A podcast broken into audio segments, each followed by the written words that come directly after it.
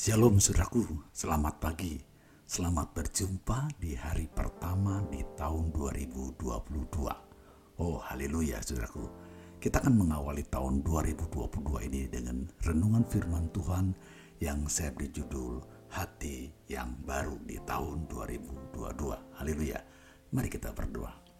Tuhan Yesus kami berterima kasih kalau Tuhan sudah pimpin kami sepanjang satu tahun yang lalu kami telah meninggalkan tahun 2021 dan hari ini kami memasuki hari yang baru. Terima kasih buat pernyataan Tuhan sampai saat ini. Khususnya kami boleh terus setiap pagi mendengarkan renungan firman Tuhan. Berkati Tuhan renungan hari ini dalam nama Tuhan Yesus kami berdoa dan mengucap syukur. Haleluya. Amin. Puji Tuhan, saudaraku yang dikasih Tuhan. Kalau ada sebuah kebenaran yang kita mau renungkan pagi hari ini, Kira-kira saudara mau dengarkan renungan apa? Oke, saya ingin mengajak saudara membaca firman Tuhan dalam kitab Yeskel pasal 36 ayat 25 sampai 28. Namun saya akan baca saja ayat yang ke-26. Yeskel 36 ayat yang ke-26. Demikian firman Tuhan. Kamu akan kuberikan hati yang baru dan roh yang baru di dalam batinmu dan aku akan menjauhkan dari tubuhmu hati yang keras dan kuberikan kepadamu hati yang taat. Haleluya.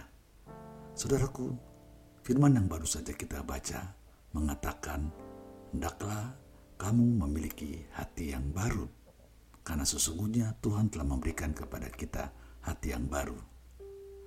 Dalam 2 Korintus pasal 5 ayat 17 berkata, Siapa yang ada di dalam Kristus, ia adalah ciptaan baru. Yang lama sudah berlalu, sesungguhnya yang baru sudah datang.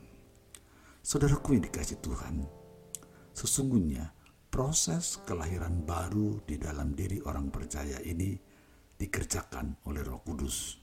Ingatlah saudaraku, kita adalah ciptaan baru di dalam Kristus.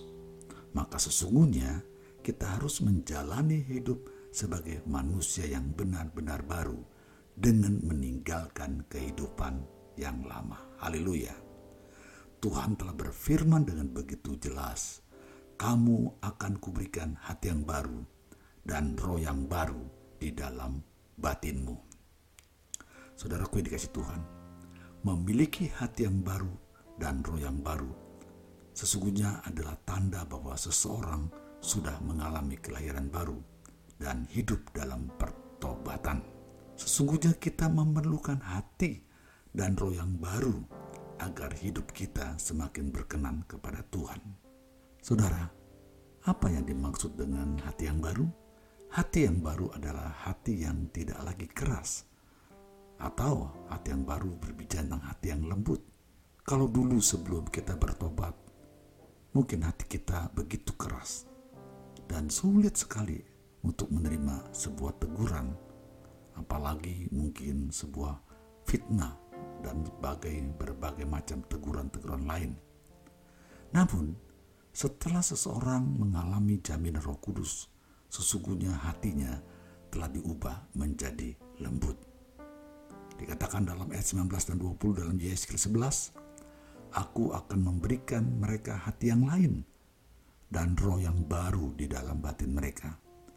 Juga aku akan menjauhkan dari tubuh mereka hati yang keras dan memberikan mereka hati yang taat supaya mereka hidup menurut segala ketetapanku dan peraturan-peraturanku dengan setia.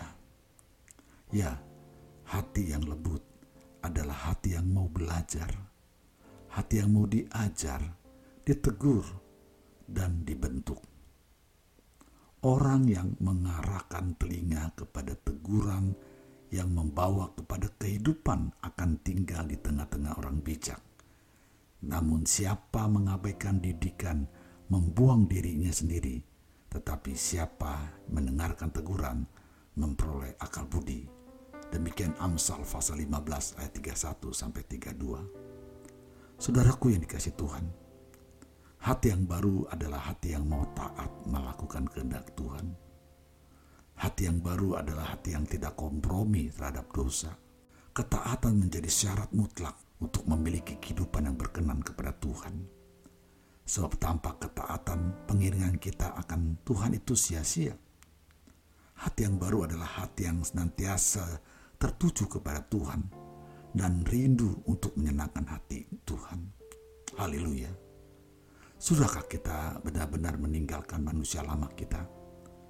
Sudahkah benar-benar kita meninggalkan apa yang tidak berkenan di hadapan Tuhan di tahun 2021? Dan marilah kita menjalani hidup sebagai anak-anak Tuhan, sebagai manusia yang baru, yang memiliki hati yang baru saudaraku yang dikasih Tuhan. Tuhan akan menolong saya, Tuhan akan menolong saudara sekalian. Sehingga dalam kita menjalani tahun yang baru ini, sungguh hati kita juga telah menjadi baru. Tuhan akan menolong kita melupakan apa yang ada di belakang kita.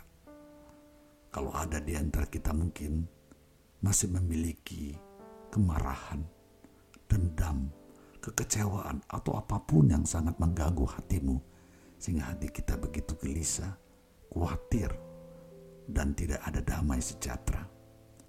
Ingatlah saudaraku, kita sudah meninggalkan tahun yang lalu, tahun 2021, dan saat ini saya dan saudara ada di tahun yang baru.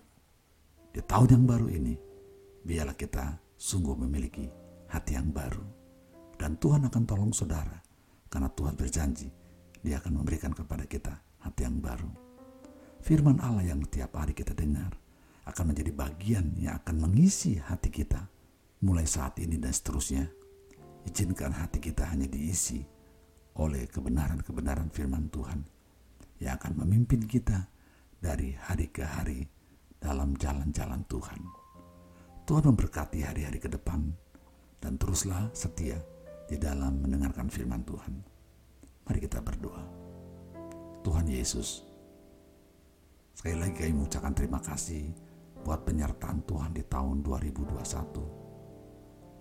Dan saat ini Tuhan, kami telah memasuki hari yang baru di tahun yang baru.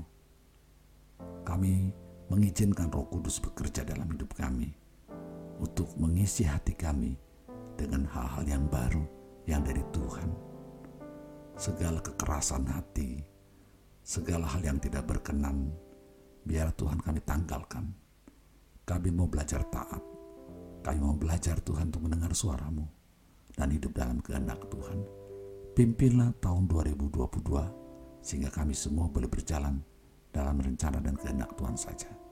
Dalam nama Tuhan Yesus kami berdoa dan mengucap syukur. Haleluya. Amin.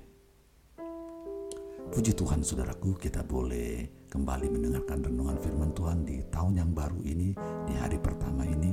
Dan biar kiranya Tuhan akan memberkati saudara setiap kali sudah mendengarkan renungan firman Tuhan. Bagikan link ini kepada orang-orang yang sudah kasihi mulai tahun ini. Saudara bisa menjadi berkat melalui membantu menyebarluaskan link ini kepada mereka yang memerlukannya. Tuhan Yesus memberkati, selamat beraktivitas. Shalom.